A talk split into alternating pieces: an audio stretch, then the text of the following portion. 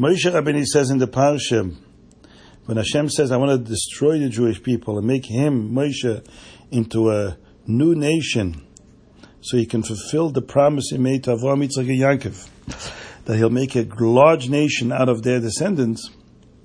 Moshe says, If you forgive their sins, then good. He doesn't say explicitly what should happen if Hashem forgives the sins. He just keeps it short, as Rashi says, mikra kotzer. If you forgive their sins, then fill in the blank.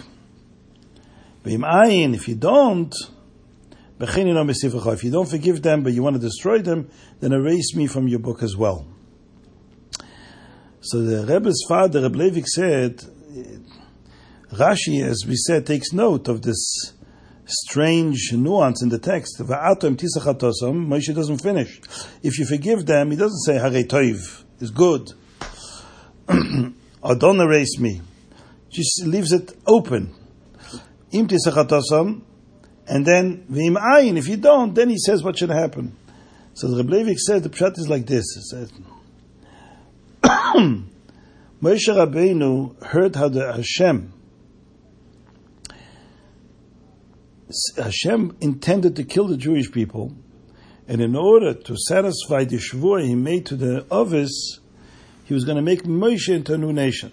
This way he can kill the people without compromising his shvur. So Moshe realized that his whole life, his whole being was used here as a basis, as an excuse to be able to kill the Jews.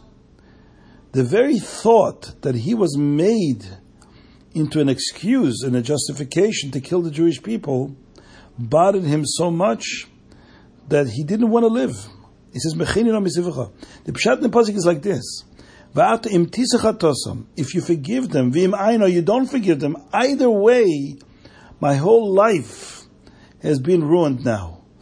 The fact that I am being suggested as a way, as an excuse to be able to kill the Jews, even if you don't kill them now, the fact that the suggestion was made is mechina, I don't want to live.